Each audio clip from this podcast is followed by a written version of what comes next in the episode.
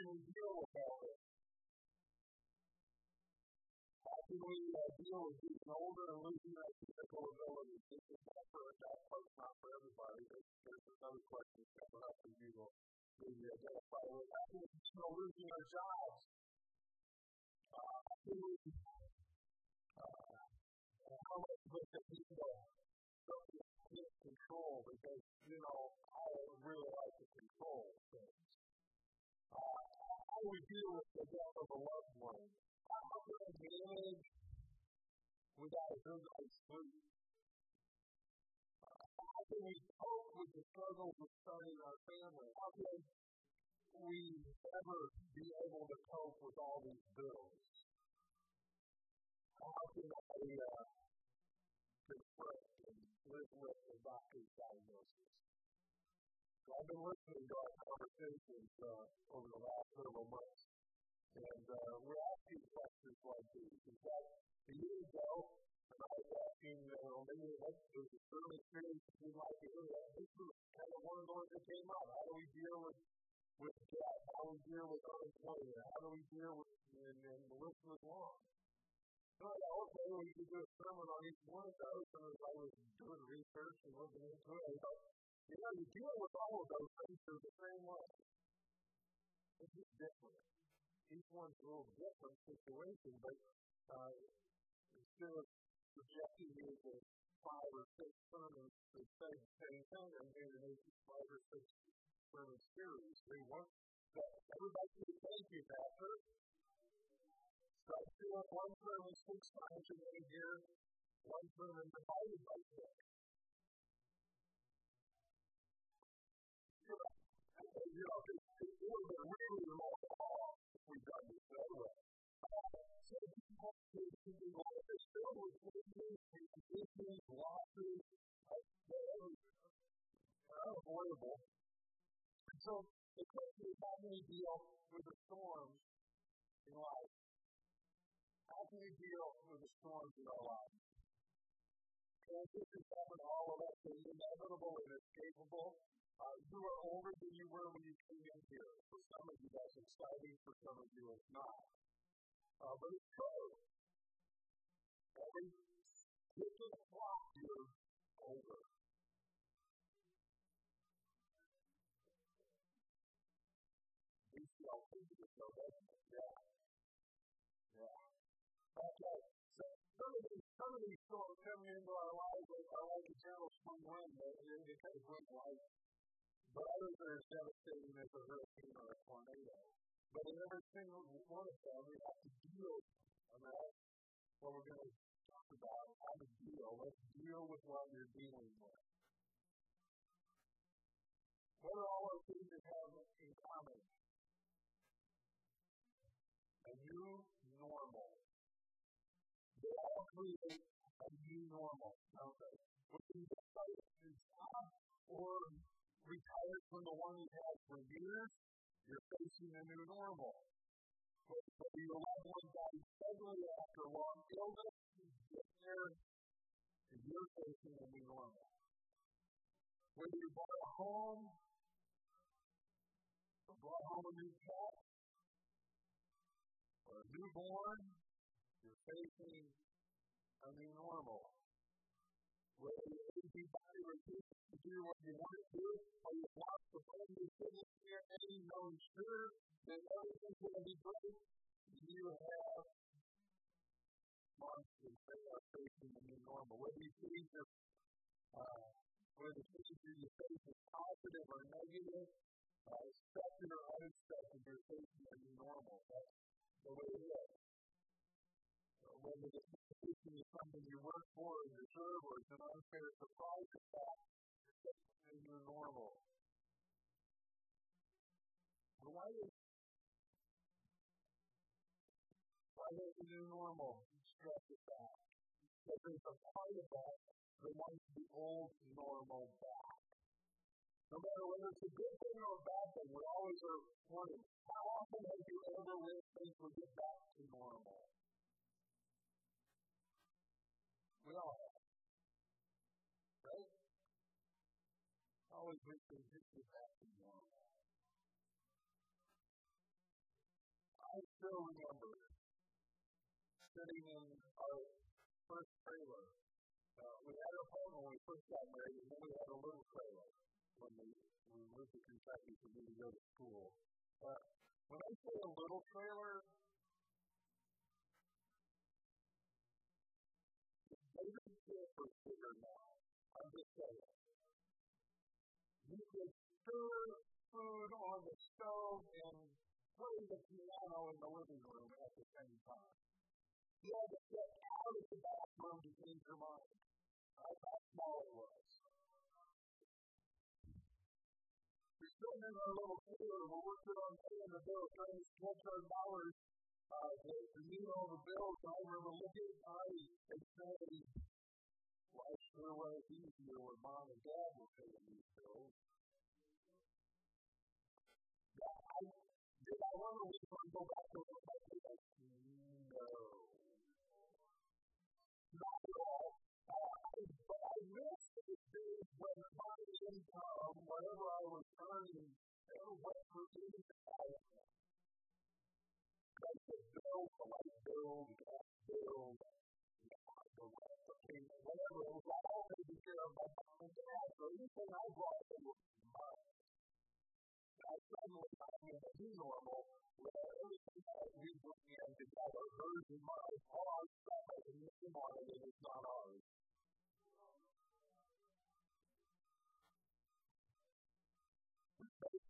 Normal together, we still face normal together, but here's the deal. This is the emotional response to the loss of our old normal. In that moment, I experienced a little bit of grief. Now that's our responsibility. There's a part of us who always wants to go back to normal. We've reached things we get back to normal, right?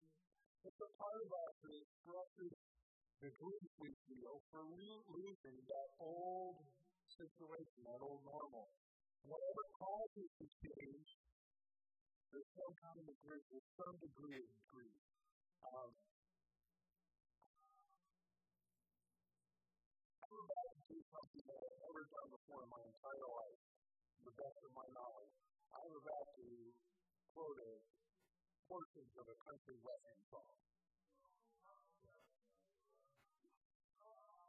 Yeah, they're recording it. By the way, they're recording the service a little bit. The basic thing I'm teaching the country western song. I don't realize I haven't recorded something from it. The song called Last Time for Everything by a guy named Brad Hazel. Early out on the field for the senior game, we're at number seventeen. It was the last time for everything. Last song, dance. Sometimes you just don't know when that's going to be. There's the last time for everything. Throwing the ball with the first dog you ever had. Spending all day on the lake with your granddad. There's always a last time for everything. Getting woke up at five a.m. to see a sad day, there's a last time for everything. This was engraved at Mama's house. There's a last time for everything. There's a last time for everything. You're driving to a new normal. There's a part of you that wants to go back. Always a part of you that wants to go back. Get a new job, more responsibilities, and more income. About fourteen days in, you're looking to yourself, man, that sure was easier. I thought that last job was awful, and you know, this one's not all that good. Get yourself a new car, and suddenly you remember why you like the other one. There's a test of us. There's a part of us that always wants to go back. Solomon, the, the third king of ancient Israel, was a great wise man. He made the following observation about life in this broken world. From Ecclesiastes chapter three. Ecclesiastes is actually in the, uh, the Old Testament somewhere. Your best bet is either years in the New Version app, the table of contents, or the page number in the bulletin. Uh, all that typing is, I'm sorry. We make a double for typing in the bulletin. Don't, don't do that over to the New Testament and realize. If you see chapter three, I will warn you that you may think these words sound familiar. They are familiar to some of us about my age. You've heard these words from. I want you to know that people who say these words take these words right out of the Bible. And you thought it was just preaching, and you just got it wrong. There's a time for everything, for the teaching, for every activity under the heavens. A time to be born, and a time to die. A time to plant, and a time to uproot. A time to kill, and a time to heal. A time to tear down, and a time to build. A time to weep, and a time to laugh. A time to mourn, and a time to dance. A time to scatter stones, and a time to gather them. A time to embrace, and a time to refrain from embracing. A time to face, and a time to give up. A time to keep, and a time to throw away. A time to pay, and a time to mend. A time to be silent, and a time to speak. A time to love, and a time to hate. A time for war, and a time for peace.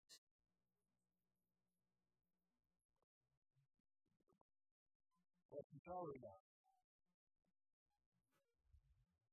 Change and transition are unavoidable.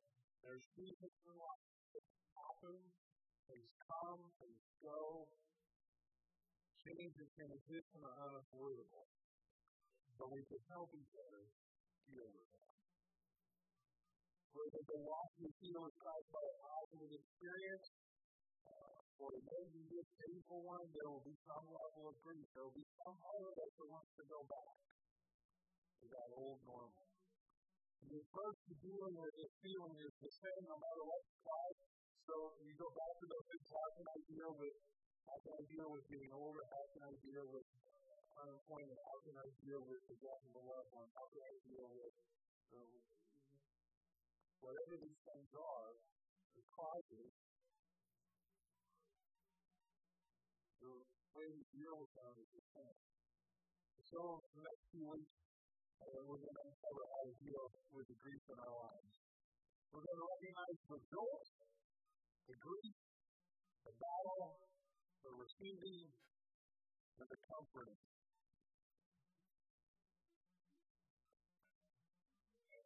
So the joy is that moment you realize your life has changed, and no matter how badly you want to get back to normal, you never will. The joy is that moment you realize it's different. I can't go back.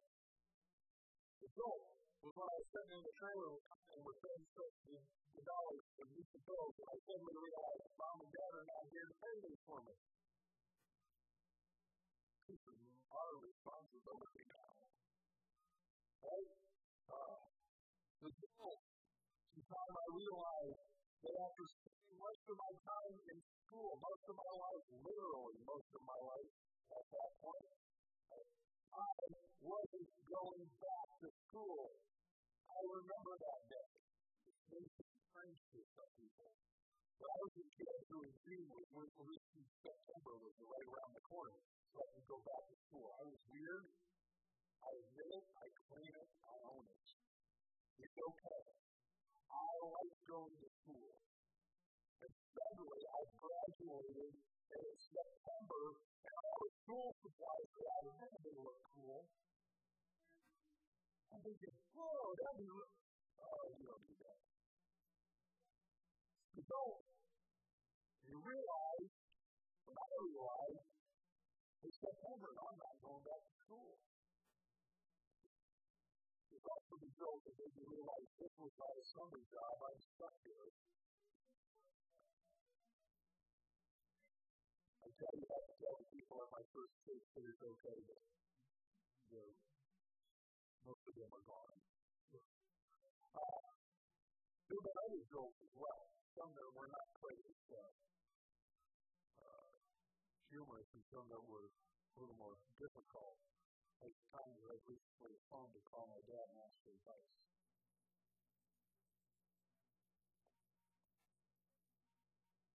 And I realized he's not there.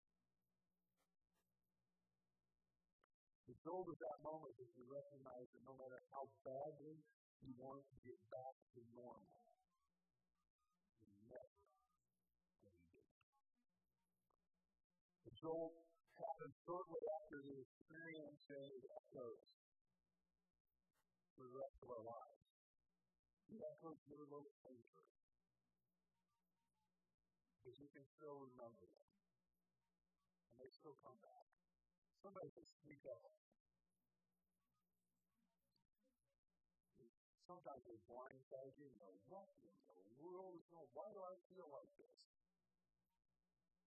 Sometimes they respect the anniversary of like a loved one's passing, or a birthday, or holidays. Um, those kinds of things we can, we can kind of expect the soul to come back. Invite us at those moments. Uh, sometimes the, that sense of loss will stay hidden for years, and then suddenly you think, I thought I was over this. Okay, so here's, I'm just going to be honest with you. You're never going to get over it. The echoes keep coming. They don't come as loudly, but they keep coming. Like the field that changes, losses, and changes, if we long for things to get back to normal, back to the way they were, if they never will, change happens. You are now about forty-five minutes older than you were when you came, and you're not going back.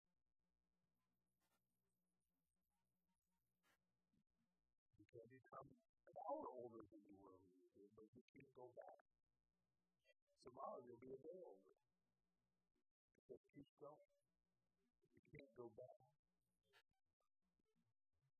So, this sermon in a sentence is full of hope, because I think I'm kind of depressed after what we've been talking about.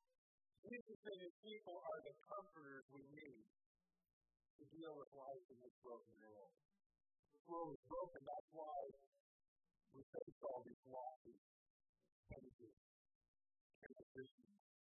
The world is broken, and, and we lose people, and we lose jobs, we lose all kinds of stuff. Oh, this is the only part of growing up. You know, being done with school is a good thing.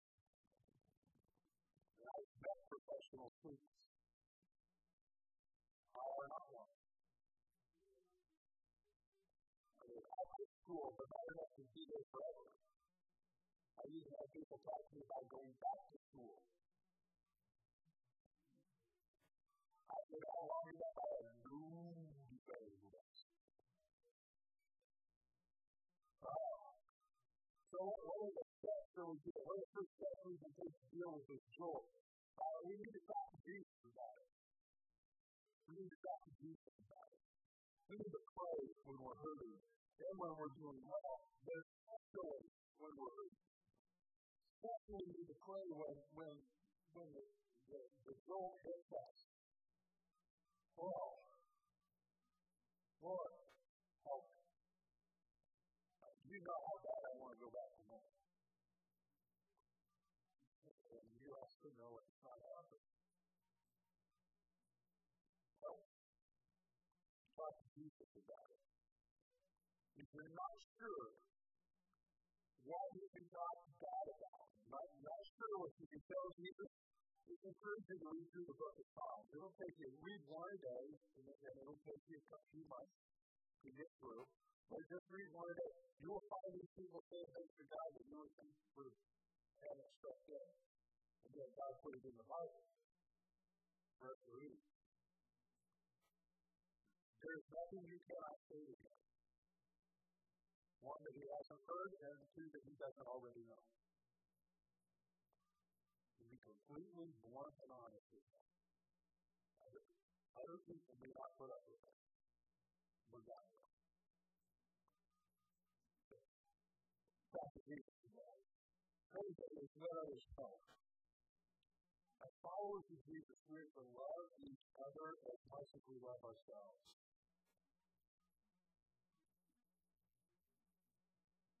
I'm going to repeat that because that's a real challenge. We're to love each other as much as we love ourselves. We're to be as concerned about each other as we are about ourselves.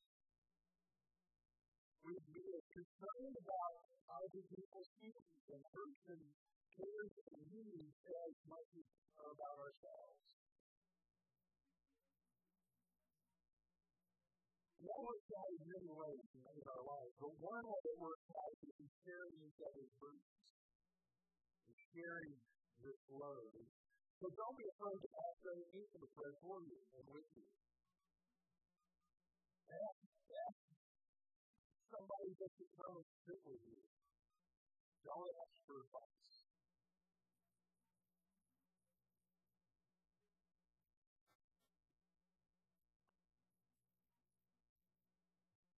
Some people are wondering why, and the rest of you are going, no, I understand why. You know why? You ask me later. That's what you're going down. Ask me, and I will tell you. Uh, it's okay to let other people help you then. It's okay to ask for prayer. It is, in fact, something you're supposed to do. I mean, we can't necessarily know each other well enough.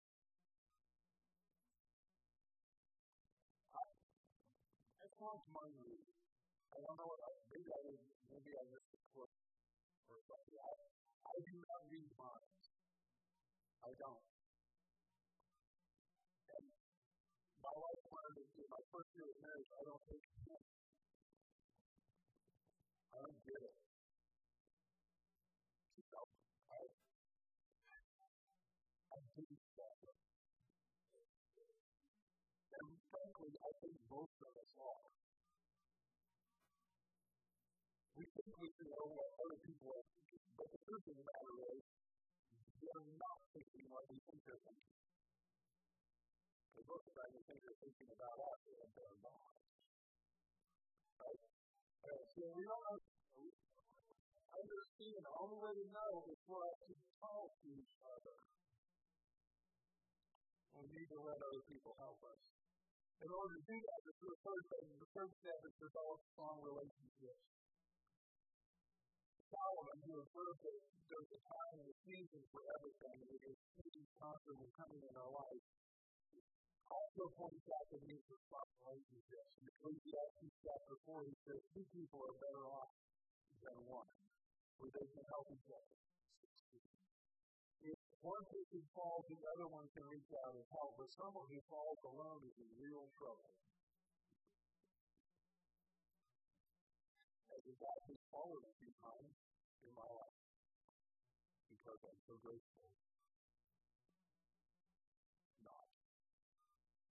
I know it's true. There is nothing worse than falling on a big sheet of black ice. Alone. What are you going to do? Well, if you're me, you just kind of slide around until you find a place where you can get up all the time. It'd be much nicer to have another way to find out. This is my life. It's like this. He goes on to say, likewise, two people like both together to keep each other warm. But how can one person be warm alone? A person standing alone to be attacked and defeated, but two in back-to-back encounter, three are even better, for a triple-braided cord is not easily broken. Now, not only are we not good at reading each other's minds, and we need to communicate with each other, we're good in our relationships. It is impossible for everyone to know everyone. To know their limits, perhaps. But to really know that is not easy. And so we need to be, we need to be a church where everybody is known by somebody.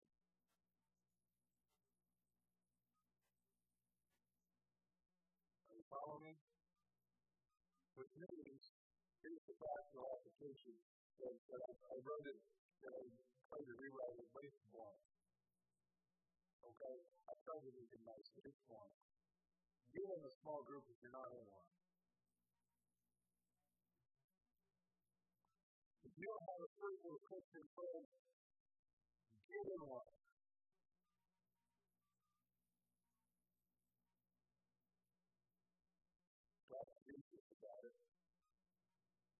Ask for help. No stronger relationships. Number four, grow deep spiritual roots. The Apostle Paul says this way: let your roots go down into Jesus and let your lives be built on Him. Then it can grow strong and in the truth, and you will overflow. We'll deal with stuff that's going on in your life. Um, the joy, the thing to do is to show them with Jesus. And the people in the middle. Because Jesus and His people are the comforters we need to deal with what we have to deal with in this broken world. Talk to Jesus and get down strong roots in relationship with Him, and in between, allow others to help you and build strong relationships with Him. Let's pray. Lord Jesus, some of us are in distress. Yes. We've left with sorrow. Our souls and bodies are worn out with grief. Some of our hearts and minds are broken, exhausted, and things we're doing. We cry, we cry out to you and hardly know what to ask. We all need to tell you how we feel and ask you to keep track of our sorrows. To remember us. Jesus, you promise comfort to those who mourn. We are mourning. So we ask you to believe to comfort us now. Wrap your arms around us. Help us to experience the God of all comfort and compassion. Power of your comfort on us through your Spirit and through your people.